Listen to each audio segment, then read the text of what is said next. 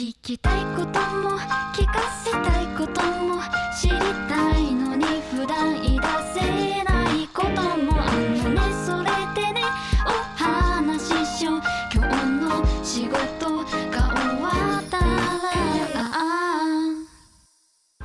えートライバルメディアハウス公式ポッドキャスト。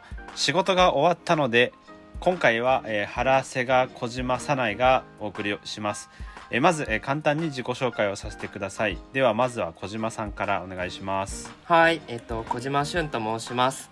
えっとトライバルのメンバーからは小島俊っていう風に呼ばれております。で、えっと部署はえっとマーケティングデザイン事業部でえっと働いておりまして、普段はえっとクライアントさんのこう戦略策定とか、えっと SNS マーケティングのプロモーションの支援だったり、えっと SNS 運用のこうコンサルティングっていうのをさせていただいております。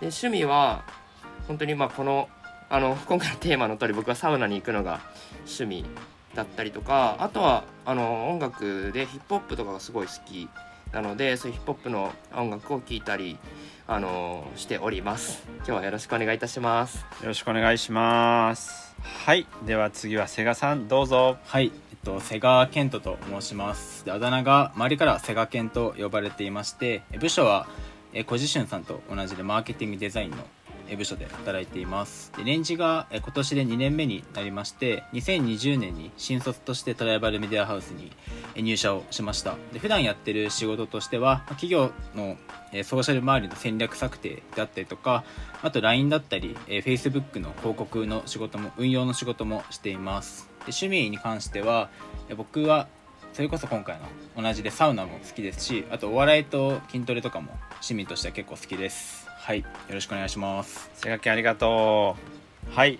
ではよろしくお願いします。お願いします。次はじゃあ早苗さんよろしくお願いします。はい、えーモダンエイジ事業部という、えー事業部のプランナーをやってます、えー、早苗歩と申しますえっとあだ名は仲いい人からはサニーって呼ばれてます。ポジションさんと瀬賀健さん。あと、えー原さんも含めて違う部署だったりしておお二人とは話すのがちょっとこう初めてなので、はい。あの非常に楽しみにしているというかそうですね。あの仲良くなりたくてこの回に割り込んでしまいました。あの僕はそんなあのサウナそんなに派なんですけどポッドキャストの新しい試みとしてこう素人勢というかあのまあアンチ勢みたいなのもいた方がなんか議論がより盛り上がるかなと思ってちょっと割って入らせてもらいました。今日は今日のポッドキャストを経てサウナ好きに変われるようにあの楽しみにしております。よろしくお願いします。よろしくお願いします。まあ多分間違いなくこの回が終わってる最後にはサウナ好きになってると いうのを期待しながらちょっと話していきたいなと思ってます。はい。で、えっと最後に僕ですね原雄一郎の自己紹介させてもらいます。はい。で僕私はですねえっと原雄一郎と言ってまああだ名が雄一郎の治療を取って治療と呼ばれてます。で部署がえっと、マーケティングデザイン事業部ということで小島君、えっと、瀬賀君と同じ、えー部署です。で,、えっとですね、トライバルには2017年の10月に入社をしているので、まあ、ちょうど、えっと、4年経ってっていうようなそういうような年次です。で普段まあ何やってるのかみたいな、えっと、仕事の内容でいくとえっとまあ、小島君がさっき言ってくれたようなこの戦略を作るみたいなそれが例えばとあるブランドそのもののブランド戦略かもしれないし、え事業部としての戦略かもしれないみたいなそういうちょっと若干上流だったり抽象度が高いようなそういうようなその戦略策定のところから本当に Facebook だ Twitter だインスタだノートだみたいなそういうこう各プラットフォームでどうコミュニケーションを取っていけばいいのかっていうコミュニケーションの戦略もやるし、まあ、実際にあの投稿を作ったりとかノートの記事を制作するとか、まあ、そういうような、えー、と投稿の制作とか代行みたいなところとかもやっているというところまで結構ま幅広くやってますよという感じです。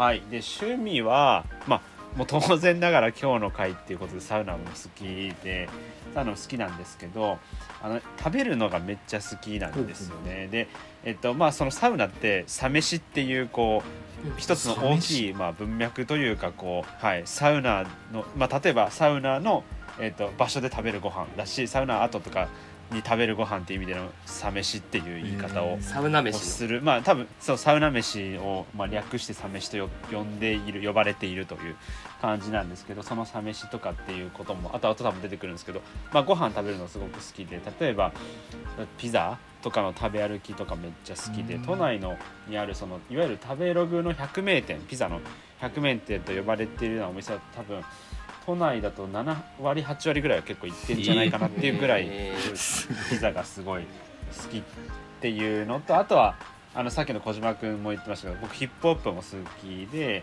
いつかそのこのポッドキャストでまたヒップホップの回とかあとはソウルミュージックとかそういう回とかできたらいいなと思っていますという感じではい。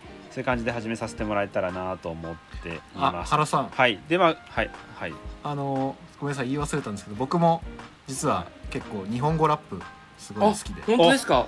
あの僕えー。めちゃくちゃ好きいいですねはい、はい、あの最近もあのチルアウトってドリンクのテレビ CM にエビスビーツフュートベンガリューの「揺れる」っていう曲めっちゃまあ日本語ラップ好きからするい。とアンセムですねがはい。使われててでしかもその CM にもはい。こうサウナでこう整った人があのチルアウトでこうリラックスするみたいな描写が入っていてはい。ちょっとその話をしたくて差し込んじゃいましたあーありがとうございます。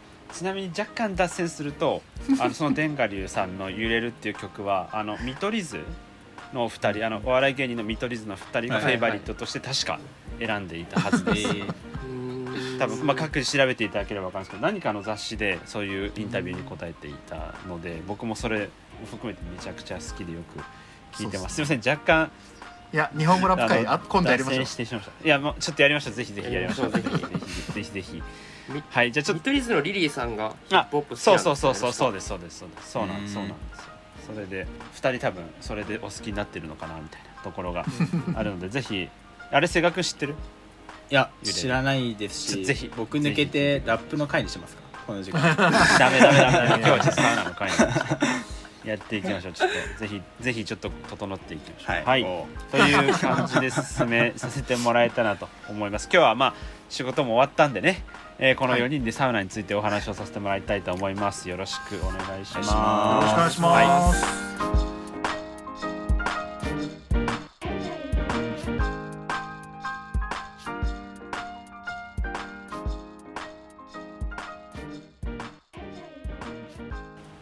って感じで、まあ、最初、まあ、まあどんな話からするかなみたいなところもあるんですけどやっぱり、まあ、それぞれそのサウナ好きだなみたいな話はしてますけどそのなんていうかじゃあ何を契契機にというかきっかけに好きになったのかみたいなことって意外と聞いたことないなって思っているのでちょっとそれについて話をしていくところから、まあ、推しのサウナとかさっきのサ飯の話とか、まあ、ちょっとそういう話に入っていけるといいのかなって思っていますがちょっとまあそのサウナとの出会いみたいなところをちょっとまあじゃあちょっと小島君からちょっと話をしていってもらってもいいですか？はい。お。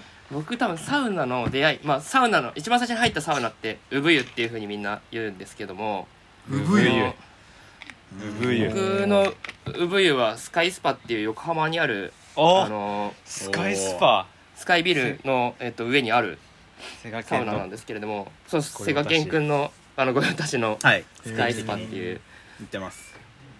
そこがきっかけなんですけども友達が僕静岡に住んでいる友達がいてで静岡にはあの敷地っていう、まあ、に日本で一番のサウナがあるんですけどそこにずっとい行っててサウナにはまった友達があの横浜に2019年の最初の方に来た時にあのちょっとサウナに行こうよっていうふうに言われてでそれスカイスパに一緒に行ったっていうところが始まりだったんですけど、まあ、スカイスパのな何がいいかっていうのをちょっと あのお話しすると。はいまあ、僕僕の中に2個あって1個はあのまあセガキン君も多分ここが好きなんじゃないかなと思うんですけど横浜のみなとみらいをめちゃくちゃ一望できるんですよ。間違いないです。そこは。えそのサウナに入りながらあの横浜のうん。なんか日産の、はい。あのなんていうんですか会社の前とかこうフジデロックスさんとかのこう前とかをこう見ながら、うん。なんかあの辺のこうザ横浜みたいなところをこうサウナに入りながら見ながらこう気持ちよくなれるみたいなところが一個僕の中でポイントで。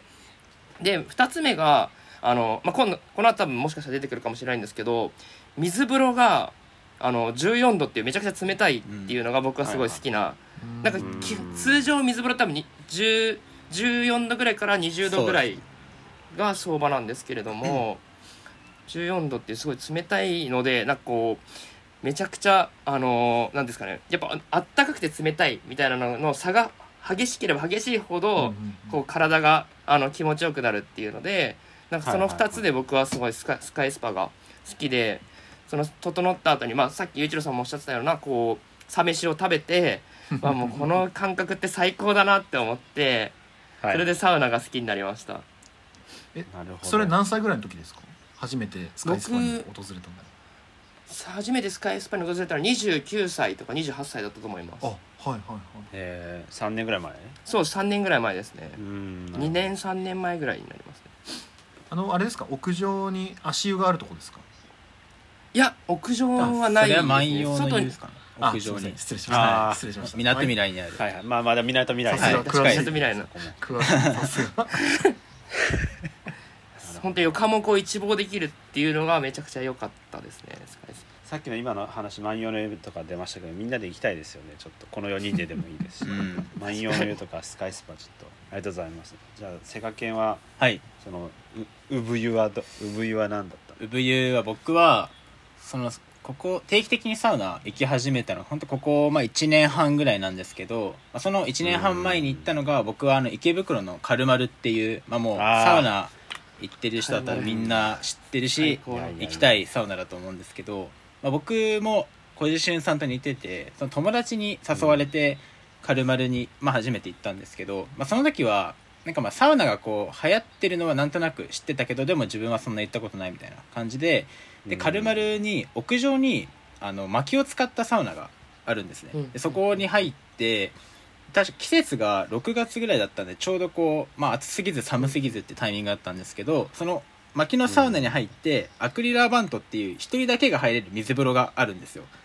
はい。なんか、ま、マンホールみたいなああーそうですそうですそうです。それが水温中に入って。それこそ14度とか本当スカイスパはいと同じぐらいの水14温で、度ぐらいですね。だからそれがすごいまあ気持ちいいんですけどそれ入ってあの外気浴って言って要はその外で休憩をするスペースがあるんですけど、まあ、そのカルマルの外気浴スペースがあってそこでこうフラットなチェアみたいなのがあるんですけどそこに座ってなんか気づいたらもうめっちゃ爆睡してて1時間ぐらい寝てたんですけど 起きた時にうわサウナめっちゃいいなと思ってそっから定期的に通い出しましたね。なので産湯でいうと僕はそのカルマルですかね。池袋のなるほどね。めちゃくちゃカルマルは混んでるんですけどね。でもすごいいいサウナだいやねそうだね。なっていうふうに、はい、思いますね。カルマルめっちゃいいですよね、なるほど。池袋はいろいろサウナもあるんで。はい。あね池袋は多いよねサウナあそうですね。そうなんですね。はい。まあ一つのこうなんか聖地じゃないですけどこうなんかしまあ激戦区か。激戦区、うん。なんかちなみにたまたまですけど僕昨日の夕夕飯ベトナム料理屋にいたんですけどその隣で女性がカルマルのレディースデーの話をしてました本当に。なんで結構やっぱサウナー界隈ではそうですね。やっぱカルマルそうなんです。カルマルって男性専用の施設なので、ねただその今はい。一郎さんがおっしゃったようにたまに定期的に女性だけの日みたいなレディースデーっていうのを作っねて女性が行けるようにしてるっていう感へじですね、えなるほどそう。いうそういうサウナもね最近はそうですね。やっぱりね、うん、多いというか。うんうん。増えてきてあれ？なんかもし情報間違ってたらあれなんですけどカルマルってあのはい。なんか一人ソロみたいなやつもあるとこですか？あソロサウナはあまたはい。別か。すいません。間違えました。そうです。チュチューンっていうところだと思う。ああチューンそうですね。チューン。はいはい。めちゃくちゃ詳しいねやっぱ二人。すごい。でも今今確かカルマルって今なんかその一人でしか行けないみたいなコロナ期間中はそれはありますね。やってたのであ友達とかとは行けないみたいなはいはいなんか行っても行ってもいいんですけどあそのそうそうそう。そう行動は一人みたいな。喋ったりしたらもそうそううたそう。即も見せれるみたい追放されるみたいなことですなそうですそうです。なるほど。あ飛沫しちゃうからってことですもんね。はい。そうですなるほど。あちなみにごめんなさい。もう一個質問があるんですけどさっき言ってた薪サウナっていうのは僕ちょっと想像できないんですけどどどういうことなんですか？薪サウナって。いうえっとサウナの火力を薪を普通はストーブサウナって言ってなんかもう電力でやるサウナとかが一般一般というか、まあ、例えばスーパー銭湯とかそういうところだと多いんですけど、うんうん。そのカルマルって、まあ、いろんなサウナが34種類ぐらいサウナがあってそのうちの1種類が薪サウナってやつでその薪をでまあもういわゆる暖炉みたいな感じでそこで火力を起こしてやるっていうさなので匂いがすごいいい感じの室内とかのもいいですし。はあなるほど。匂いがいいんですね。匂いもいいですしあとこう、まあ、人工的な暑さじゃなくてなんか説明感覚的な話になっちゃうんですけどすごいこう嫌じゃない暑さというか 心地よい暑さですね。なんかかかあの厚さの中でも種類があってそのカラカラしている厚さと、なんかあのこう蒸蒸気がちょっと水っぽいというかなんかそうですね。あああ厚さみたいなのがあって、うんうん多分その加減が多分最高ってことですよね。はいあそうですね。なるほど。そっか。そういう違いがあって34種類あるってことそうです。薪サウナは本当本場のフィンランドに近い感じだと思います、うん。それで言うと。本場のフィンランド近い。行ったことないですけどフィンランドのサウナ行ったことないですけど、まあ近いんだと思います。なるほどですね。面白い。えなるほどな。原さんは、はい。原原さんの産湯は？僕そうですよね。産湯は何なんですか？僕の産湯はなんかあんまり思い出せないですけど多分両国にある江戸湯っていうはいはい。あのサウナ、まあ、スーパー銭湯と呼ばれるんですかねうんうん一般的に、そういうようなその、えー、とサウナで、まあ、あの休憩所とかご飯食べるとことかがこうついている何階建てかな多分56階建てぐらいの感じのそのぐらいの高さの、えー、と施設であの岩盤浴とかがあるんですけど、あのでそこが僕の多分産湯です。でえっ、と僕当時そのじゃあ産湯っていつなのかみたいな話みんな多分してもらったと思うんですけど僕の場合多分その45年前とかではあるんですよね。その、うんうん。サウナに行ってみようみたいなことで行くと。でうん。ただその時ってその今ほどこう例えばこう3回ねこうはいはい。そうターンというかそのットみたいな。サウナ水風呂が一曲をサンセットやるみたいな3セットやるみたいな。そうそうそう。なんかそういうこととかあんまり一般的ではなくてまあ普通にサウナに行くみたいな感じで行ってて、で正直その僕の中ではそのさっき言ったみたいに岩盤浴もあって、まあ、サウナもあるみたいなそういう施設なんですけど岩盤浴の方が好きでそれでなんかが岩盤浴をしに江戸湯に行くみたいな。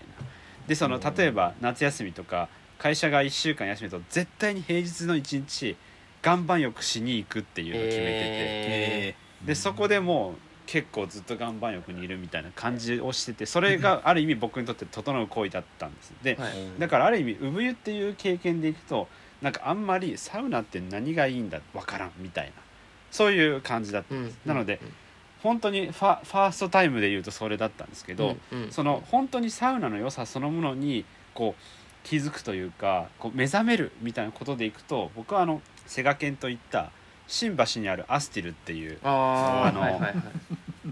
そのサウナがあるんですよね。その新橋のサラリーマンの御用達のサウナでこう例えば、まあ、広告代理店だったりとか、まあ、あの辺ってハードワークな会社が、まあ、それなりにあってこう仮眠するとかサウナでちょっと気分転換する的なことだったりとかカプセルホテル泊まるみたいなそういう意味でアスティルって結構活用されるようなそういう場なんですけど、まあ、そのアスティルに行ったのが、まあ、本当の産湯みたいな本当に誕生した瞬間みたいな感じだったなとは思っています。っていう感じです。でアステルに関して言うとあのテルマベッドっていう言われているあのこうちょっと寝そべられる石でできたね椅子テルマベッドがあるんですよ。今日知らない言葉がたくさん出てくるな。で日本に数台しかないみたいな感じで言われてますそうそうですです。そうなんです。テルマベッド。テルマベッドっていう。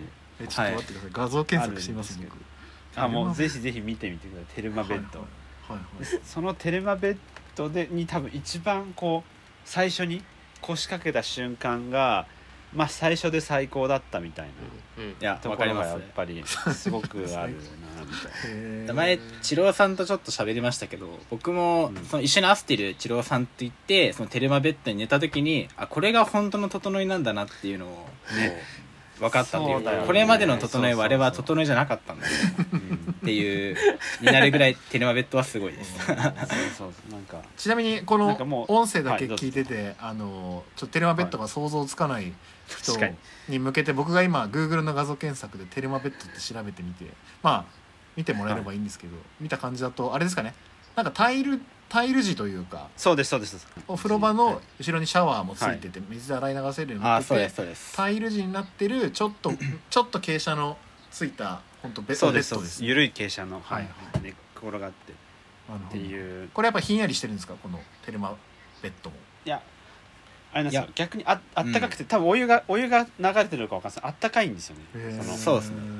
体温とちょうど。そうそう、はい。程よくてなんかその多分なんですけどこう温度がたその今瀬賀健君が言ってくれた通りこう温度が太陽に多分た多分近いんだと思うんですけど、その存在をそんなに意識しないんですよ温度って。こう普通ってその体温とのギャップがあるから座ってる時に温度にこう気を取られるじゃないですか、はいはいでもテルマベッドはその温度が適温なんでそのもうふわってこう委ねられるんですよねその椅子に。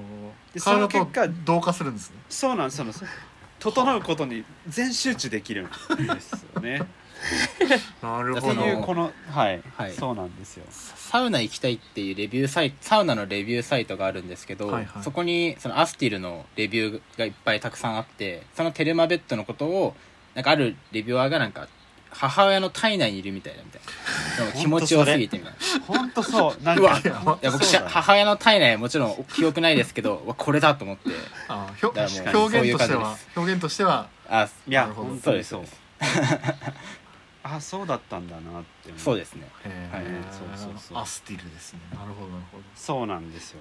ちなみにい今まあまあまあ結構最初のところでみんな語るなみたいなことを 確かに結構思ってだだいぶその次におすすめ聞こうと思っていたらだいぶその産湯のトークの中で だいぶ出てくるみたいなそういう状況になってるかなって思うんですけどここまでで早苗さんサニーサニーさん的になんかやっぱりちょっと行ってみてえななのかそれともそのそうここでちょっと聞きたかったのがそのなんかあんまりじゃないかみたいな。そんなにこうサウナってどうなんみたいなことってはいなんでこう、そのそういう気持ちなのかなうんうんうんというのを聞きつつなんか行きたくなったのかどうなのかみたいなちょっと聞けたらなって思うんですけど。そうですね。あのーまああんまりな理由はもうなんかそもそものになっちゃうかもしれないんですけどあのーはいはい。はいまあ、サウナって裸で入るじゃないですか。裸で入りますね、はい、であのーまあ、人に比べてちょっと僕体がちょっと太ってるんですけどあのーはいはい。それでこう他の人に体見られるの嫌だなっていうなんかそもそもの話が一個あったりする部分があるあるのとあとはひねくれ者なんでさあの銭湯僕も別に銭湯行かないわけじゃないんで銭湯行ってサウナとかで水風呂とかをあのやったこともあるんですけどそのあからさまにはいこうあのなんか白いあのプラスチックの椅子みたいなのあるじゃないですか。ああいうところに乗っはいはいはい。整い私、私整ってますせーみたいな人が結構いる、はいはいい。いてなんかそのね。はい。そのこうなんなんていうんですかちょっと性格悪いかもしれないですけど整ってることをなんかこう肯定してほしいじゃないですけどなんかそういうはいわかりますなんかところにちょっと引いちゃう部分がなんかすごくあったんですよね。あのなのでちょっと僕聞きたかったのはなんかそういうこう、まあ、体にコンプレックスがあったりする人で、例えば一人で行きたい時にはどうするのかとか、あのそういうことをはい。なんか聞けたら嬉しいなって思ったのとあとはさっきちょっとお話聞いてて、そのあ私の知ってる整いは本当の整いじゃなかったんだみたいな話があったと思うんですけど多分、はい。もしかしたら僕もそうかもしれないんで、その本当の整いを感じるための今一個ヒントとしてあのテルマベッドがありましたけど、はいはいはい。そういう本当の整いを知るためのなんかこうノウハウみたいなのをちょっと教えてほしいなと思いますね。面白い。でもいいすごい素晴らしい視点ですね。で1なるほど。点目のその一人でその行くっていうの多分そのそれこそ小島君小地俊も瀬賀健もね最初は一人だったりみたいなところもあったと思うんですけどなんかその今のサニーさんの話からして、なんかこういう風に最初は言ったよみたいなこととかそのなんかいろいろ気にしないで自分が入るためのある意味マインドセットみたいはない。こととはいかどうなのかなっていうのを、僕逆にもうなんか最近一人でしか行かないので、うん。なんかその感覚がなんか確かになんかこう友達とかで行くとちょっと恥ずかしいみたいなのとかあるのもあるかなと思うんですけど僕一人しかでしか行ってないのでちょっとあれなんですけどどうでもまあ本当誰僕今行ってるホームサウナはちょっとここでも言いたくないぐらいあの、はいはい、大丈夫大丈夫言わなくてあの なんか誰に誰も来ない誰も来ない。ちょっと待ってください。はい。あの今ホームサウナってあのいう言葉が出たんですけど、それはあれですか、ホームグラウンド的な言葉ですか？あそうそうそうそう。ホームグラウンド的なね。あの自分がよく行くっていう。本当にもう知られたくないぐらいなんか混んでないんですよあ僕のホームサウなるほど。あー大事大事。すげえ大事。ねそれそれすごく大事うん。だからもう本当広まってほしくないあー。サウナなんですけど。この後教えてちょっとみんなに。だからこの後終わったら。ああそれでもなのであるかもしれないです。僕、えっと、家が、はいはい。あのー浅草の方なんですよ。で、はいはいはい。多分よく行く銭湯が萩の湯っていうなんかちょっとこうササウナ界隈にも知られてる場所はいはいはいぽいんですよ。はいはい。でなんかこう越してきたばっかりの頃よりも明らかにやっぱ客が増えててはいで,、はいはいはい。でそのなんかあの裸見られるっていうよりはなんかその本当にサウナ行くともうサウナの部屋の前に列ができるぐらい裸の男たちはいが混んでる状況を見てなんかちょっと嫌だなみたいな気持ちになったりするんですよ、だからそのもしかしたらなんか空いてるササウナを見つけてそこに行くっていうのはなんか一個ソリューションなのかもですねそうですね本当に僕もあの一番好きな銭湯はその文化浴泉っていう池池尻にあるあるところなんですけど、そこは本当にこう行列ができるんですよね、うん。サウナの前。にそもそも 6, 6人ぐらいしかサウナに入れないのでもうその中で20人ぐらい来てるからこう行列で待ってる時間が長いみたいな。なるほどすごいな。でもそんな。にめちゃくちゃいいんですけど。来る理由があるんでしょうね。あめちゃくちゃいいいいですね。文化浴泉行くと文化浴泉しか行けなくなるので僕もあのえー。文化浴泉に行かないようにしてるんですけど最近は。あのうん。一応その 僕の近くの萩野湯さんもそんななんかネガティブなことばっか言っちゃったんですけどあのそんなに人が来るだけいい,、はいはい。はいいとこがたくさんあってそうですよね、うん。まず何より安いっていうのが一番僕も好きなんですけど、うんうんちょっとそこだけ補足しときました。なのでまあ本当に多分そうですね。人がいるいないでめちゃくちゃストレスが変わうんります。僕は本当今自分が行ってるところは一人僕だけしかいないとかサウナ室の中におとかは全然あそれ一番いいじゃないですか。いややばいな。それでテレビを自分で変えたりとか消したりとかえ自由にしたりする時間があるぐらいのところなので。やばいめっちゃいいですね。今度みんなでそこ行きましょう。あのや混んでないあ4人で行く場所決定しました。決定した決定しましたね。ちょっと有名になっちゃう前にはい、本当にいいんですよね。っていうのは一個ソリューションかもしれないです。あと本真の整い。あ真の整い自身の真の整いポイントは？僕はそのまあ一個はその空いてるっていうところがすごい第一条件だと思ってうんなんかうんあのね。変なあの変なというかこう言い方はすごい悪いんですけどおっさんとかでこうピチャピチャする人とかあいるじゃないですか。うんピチャあの汗をこう自分でなんかこうあのサウナにずっと入ってると汗をかいてくるのでその汗をなんかピチャピチャ触ったりとかするおおじさんとかなんかうんあの集中できない環境にいさあとなんかこうめちゃくちゃ喋ってい今はもうコロナのでないですけど喋ってる人たちがいたりとかあのそもそも整い椅子に座れない状況とかうん。はいはい。なるほど。ですね。混んでくるとあるんですよ。だから混んでないっていうのは僕は一個すごい重要だなと思って、間違いない。間違いない、はい。大事ですね。はいはい。あとは、えっと、サウナの温度が高く高くて水風呂の温度の低いっていうその高低差のはいはい。いや本当にそれ、うん。本当そう本当それ。うん本当そうとあとは3つ目があのなんか本当にそのインフィニティインフィニティチェアというか、はい。本当になんか身を預けられるベッドみたいなのがあるかっていう、インフィニティチェア。すごいインフィニティチェア。なんかね寝転寝転び椅子みたいななんていうんですかね、はい。キャンキャンプとかで使う。そうですね。角度を調整できるはいはいはいはい。があるっていうのが、まあ、3つが僕の中では割とあると整う率は高いかなと思いますね。なんかそうなんですね。その集中することが必要なんですねきっと。そのそうですね。そうです無になるっていうので、うん。無になる。そうなるほど。へー。ちょっと勉強になります。ありがとうございます。なんか確かにそのちょっとさっきお笑いの話とかも出ましたけどなんかお笑いってその笑わせるためにはなんかいろんな設定とかいろんな口癖とかが引っかかったら笑えないじゃないですか。なんかこの人うんこういう手癖あるなとかこういう口癖あるなと思ったら笑えなくなっちゃうじゃないですか。だからこう極力ネタに集中するようにっていうことで、えっと、そこの仕掛けは大事にするけどそれ以外っていうのはノイズを極力取り除いて、お笑いのこうネタってできてると思うんです。結構近いなと思ってて、うんサウナも、うんうん。そのやっぱりこう整うというかこうまあ本当に3セットやるとかこうサウナに入って水風呂行ってこの外気浴っていうこれがスムーズにはいはい。何のノイズもなくこうんうん。う繰り返せるっていうのがめちゃめちゃ大事なんですよね。なんでささっきのアスティルで言えばこう水風呂の横にこのテルマベッドがこうあるんですけど、うん。このテルマベッドに行く瞬行く時にきっちりこう動線が。そうなんですよ。こう動線があってそこに空いてて行けるっていうことが実は確かに整うっていうことにおいてすごく大事だなみたいなところはあります、へー。なるほど、まあ、本当にアスティルで言うと本当にもう整ってくると水風呂からテルマベッドまでの前なんかなんかもうせ線が見えるんですよ。モモードが入って。確かに。でそれでもう確かにわ確かに。でも最最短距離みたいな。もうかなんかもうここ行けばすぐテルマちょベッドっと詳しく聞きたいですけどかだからそれだけ集中してるってことですよね多分。あそうもそうですもそうですそうです。ゾーンゾーンに入ってます。あだから他のお客さんとか目に入らずサウナを出てそこに進そうむってですそうです。あなるほどあ絶対僕そこまで集中できてないですわ。確実に。なるほど。なんかでも結構計算してる人も多いんじゃないですかね。このうん。このぐらいの時間入りこうやって出てっていうのを時間帯とこのそのタイミングをずらすとうんうん。うまくはまったりするんですよね。そのこの時間だと人が減るからとかこの大体 みんながこのタームで行ってるから自分はこのここのタイミングはいで、ね、えっと、銭湯に あのサウナに入り水風呂でってってやっていくとあ開くなみたいなこととか前の人とか見ながら、あこう。そっかそっか。空いてない場合のことも考えて。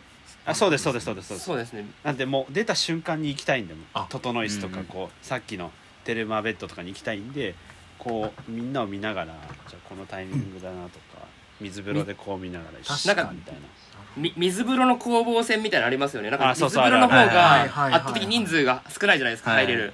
だからこうサウナの中で誰が一番最初にこう水風呂に行って今何人めっちゃあそこにいそうそうそうそうそうだからちょっともうちょっといた方がいいなとかそうそうそうそうありますよね。なるほど。そう。ドアが3人行ったとか見たらちょっとい。いよみたいな、そういうこと考えてですね。確かに水風呂もう満杯やんって時ありましたもん。なるほど。そうそうそそうう。いうみんな計算してるんですね。なるほど。いやまあ正直今すぐサウナ出たいんですけどそう思った瞬間に45人サウナから出出て水風呂行ってるやつ見るとうわやばいと思ってもう我慢するっていうの。そうそうそうそう。よくあります。そう。今行っても入れないみたいな。大体水風呂入る時間ってみんなその大体わかるんであこの時間空いたら次行ったらいけそうだなみたいなことへえ面白。いあるしすごいでもなんか結構細かいこと話すとやっぱすごいすぐ時間経つなみたいな。確かに。やばいやばい。確かにそうですね。もうあっさり。皆さんのおすすめサウナねだけ教えてください最後に。ちょっと最後。じゃあちょっとあのポジションサウナソムリエのポジションからちょっとお願いし僕あの4つあってあのすごい。ぜぜひ行ってほしいサウナが絞り 4, 4つちょっと絞りきれなかったんですけど、はい。1個目がそのあの激戦区池袋にあるレスタって呼ばれてうん。いうあーはいはいはいレストタね。イムズスパレスタっていうところで、そこはあの今日ちょっと話に出てこなかったんですけどロウリュっていうあの、サウナストーンに対してこう水を水だったりアロマ水をかけてその蒸気を発生させるっていうなんかこうものがあるんですけど、そのオートロウリュが30分に1回のペースで、あのレスタうんあるんですよ。でうん。僕瀬賀健君にもこの間おすすめしたんですけど、はい。そのオートロウリュの水がめちゃくちゃ滝のように出てくるんですよね。だからちょっと僕その「おお」っていうの分かんないですけどなな何なんでいいんですか？水が多いと。めちゃくちゃめちゃくちゃ熱くなるんですよ。うん。あのうん湿度高くなって。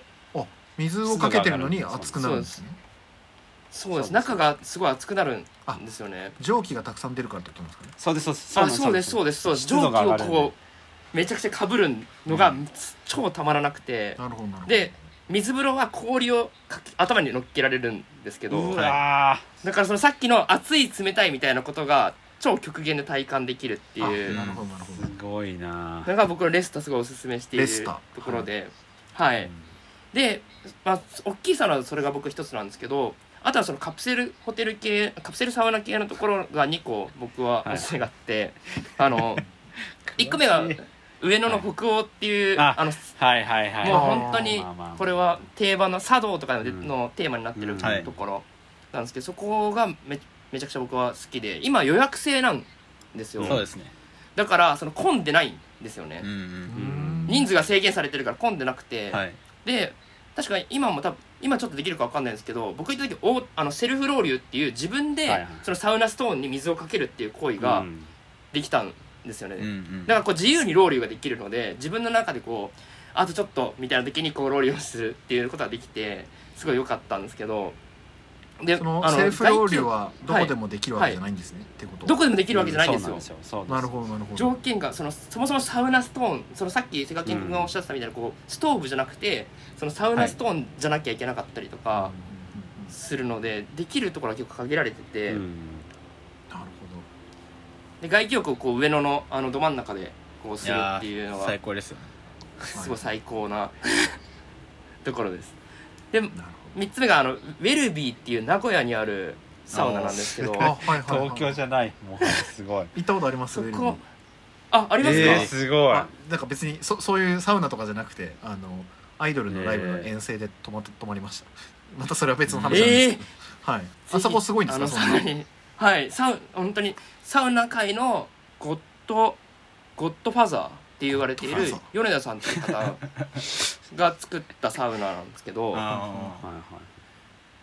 めちゃくちゃよくって なんかな何がいいかっていうとそのテレビ見たいテレビいらないみたいな論争あるじゃないですか、まあサウナはいありますでね。はい。ウェルビーは両方はあの選べるんですよ。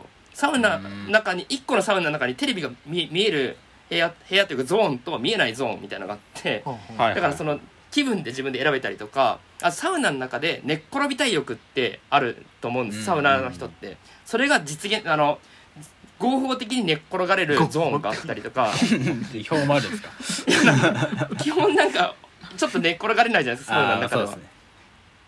っていう意味でめちゃくちゃあとまあ水風呂があのな氷の世界みたいなところの水風呂になってて、うんそこがめちゃくちゃもう本当それもめちゃくちゃ整えるっていうので僕はウェルビーもいいなと思ってうん。うん最後はあの京都の白山湯っていう銭湯。京銭湯。都。僕銭湯サウナで一番いいなと思ったのは京都のえ。白山湯ってところなんですけどそこあのそこは本当はあ熱めちゃくちゃサウナも熱くて水風呂めちゃ冷たいし外気浴もできるっていう銭湯なのに外気浴もできみたいなので。でしかもそんなに混んでないっていう金曜日の夜に行ったんですけどそんな混んでなくてその3拍子揃っててめちゃくちゃ良かったです。っていうのが僕のおすす今日伝えたかったおすすめのサウナでした。えちょっともう一回まとめて言ってもらっていいですか？えっとあえっと池袋のレスターっはい。ていうのが1池個目ですね。うん。タイムズスパレスター。で2個目が、えっと、北欧という上野にあるあのカプセルホテルにあるサウナです。で3つ目が、えっと、名古屋のウェルビー。でウェルビーっていいくつかあるんですけどウェルビー栄が僕はすあのいいなと思ってます。福岡にとこにもあるんですね。なるほどなるほで、えっと、4つ目があの京都にある白山湯っていうところです。どおすすめです。す。ぜひあのまずは多分タイムズスパレスタが多分一番行きやすいと思うのでレスタから行っていただきたいと思ってます。ありがとうございます。勉強になります。ありがとうございます。ちょっと時間もえじゃあせあそうですね。あれなのではい。あ僕もはい。僕のおすすめのサウナはそれこそさっき小じしゅんさんがおっしゃってた北欧とかも結構言おうかなと思ってたんですけど言われちゃったのでウグイスダにあるサウナセンターっていうところすごいいいところで僕まだ1回しか行ったことなくてまた行きたいなと思ったんですけど、うんそこは結構施設としても古いところではあるんですけどやっぱりこうサウナーに対しての愛がすごいというか例えばサウナの前に麦茶とかちゃんと置いてあったりあとこう、まあ、レストとはちょっと違うんですけども氷とかが置いてあってそれを口の中に含んでサウナに入れたりとかもできるっていうところえーですごい配慮が行き届いてるんですね。であと外気浴はできないんですけどその外気浴ができないなりにあのペンギンルームっていうすごい冷えた部屋がありましてペン67度ぐらいのペンギンルームって、えー。その名称がペンギンルームっていうんですけど、はい。ちゃんと今の調べたらペンギンルームってあったので大丈夫です。でそのペンギンルームってところで、まあ、6度7度ってところで、まあ、外気浴ではないんですけどそこでこう椅子に座って整うことができるっていうところがえー。サウナセンターすごいいいですね。で値段もまあそんなに高くないですしあとはこう冒頭に少し話出てきたんですけどサウナセンターはすごいあのサ飯がサウナ飯がすごいとあの充実していてうんうん。あとは同じ施設内にレストランみたいのが入ってて大体サウナ飯ってどうしてもこう1000円以上とか超えるサウナがどうしても多いんですけど、そうですね。サウナセンターは生姜焼き定食僕食べたのは750円とかででボリュームがすごいあって、まあ、なのでこうコストパフォーマンスもすごいいいっていうところで言うとサウナセンターはおすすめのサウナですね、ウグイス第二駅から歩いて行ける距離にもあるのでぜひ行っていただきたいなと思います。はい。ありがとうございます。僕はそんな感じですかね。はいありがとうございます。そうですね。なんか僕そのそうですね。あのなんかみんなのお話をお聞きしてたんですけど、まあいろいろまあ、いくつかサウナ、まあ、有名なとことかも行ったことあるなと思いつつなんかそんなにここが推しだっていうのって僕はあんままだないなって思ったんですよね。なんでまあなんていうんですかね。まあちょっとそこサウナの道っていうのはすごく長いなと思ってちょっと本当に自分がここがおすすめしたいなっていうところに出会えるようにこれからもちょっと今日のお話も踏まえて、まあ、ちょっとサウナとちょっとこう突き進んでいきたいなっていうふうにちょっと思いましたっていうところですかね。はい。すいません。なんかちょっとそういうようなそんな感じで。すいません。全然話足りないですね。なんかもいやっと聞きたいことたくさんある、はい。そうですね。ちょっと第2回やりましょうぜひ。そうですね。ぜひサウナサウナ第2回ちょっとまあ今日はここまでっていうことですけど結構ちょっと第2回やりたいなって気持ちはい。があるので、やりましょう。ちょっとぜひまた企画はい させてもらえたらすごくありがたいなと思いましたというところではい。まあ今日はまあちょっとそういうところででこれ閉めちゃって大丈夫ですよね？はい。大丈夫ですか？はい。最後でありがとうございます。もサナエさんにサウナ行きたくなったかだけでもあ確かにそうですね。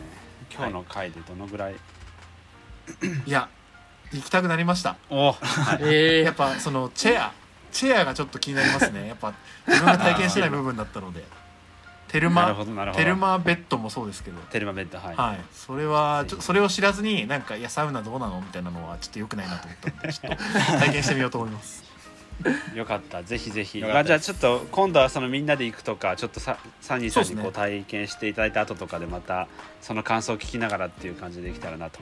はい思いますというところで、まあ、今日は今日のところはそそれまでということであの皆さんあのお聞きいただきありがとうございましたはい。トライバルメディアハウス公式ポッドキャスト仕事が終わったのでえー今回は、えー原瀬が小島さないが、まあ、サウナについて語るという回をお送りしました、えー次回の配信もお楽しみに。楽しみに。バイバイ。お楽しみに。さよなら。さよなら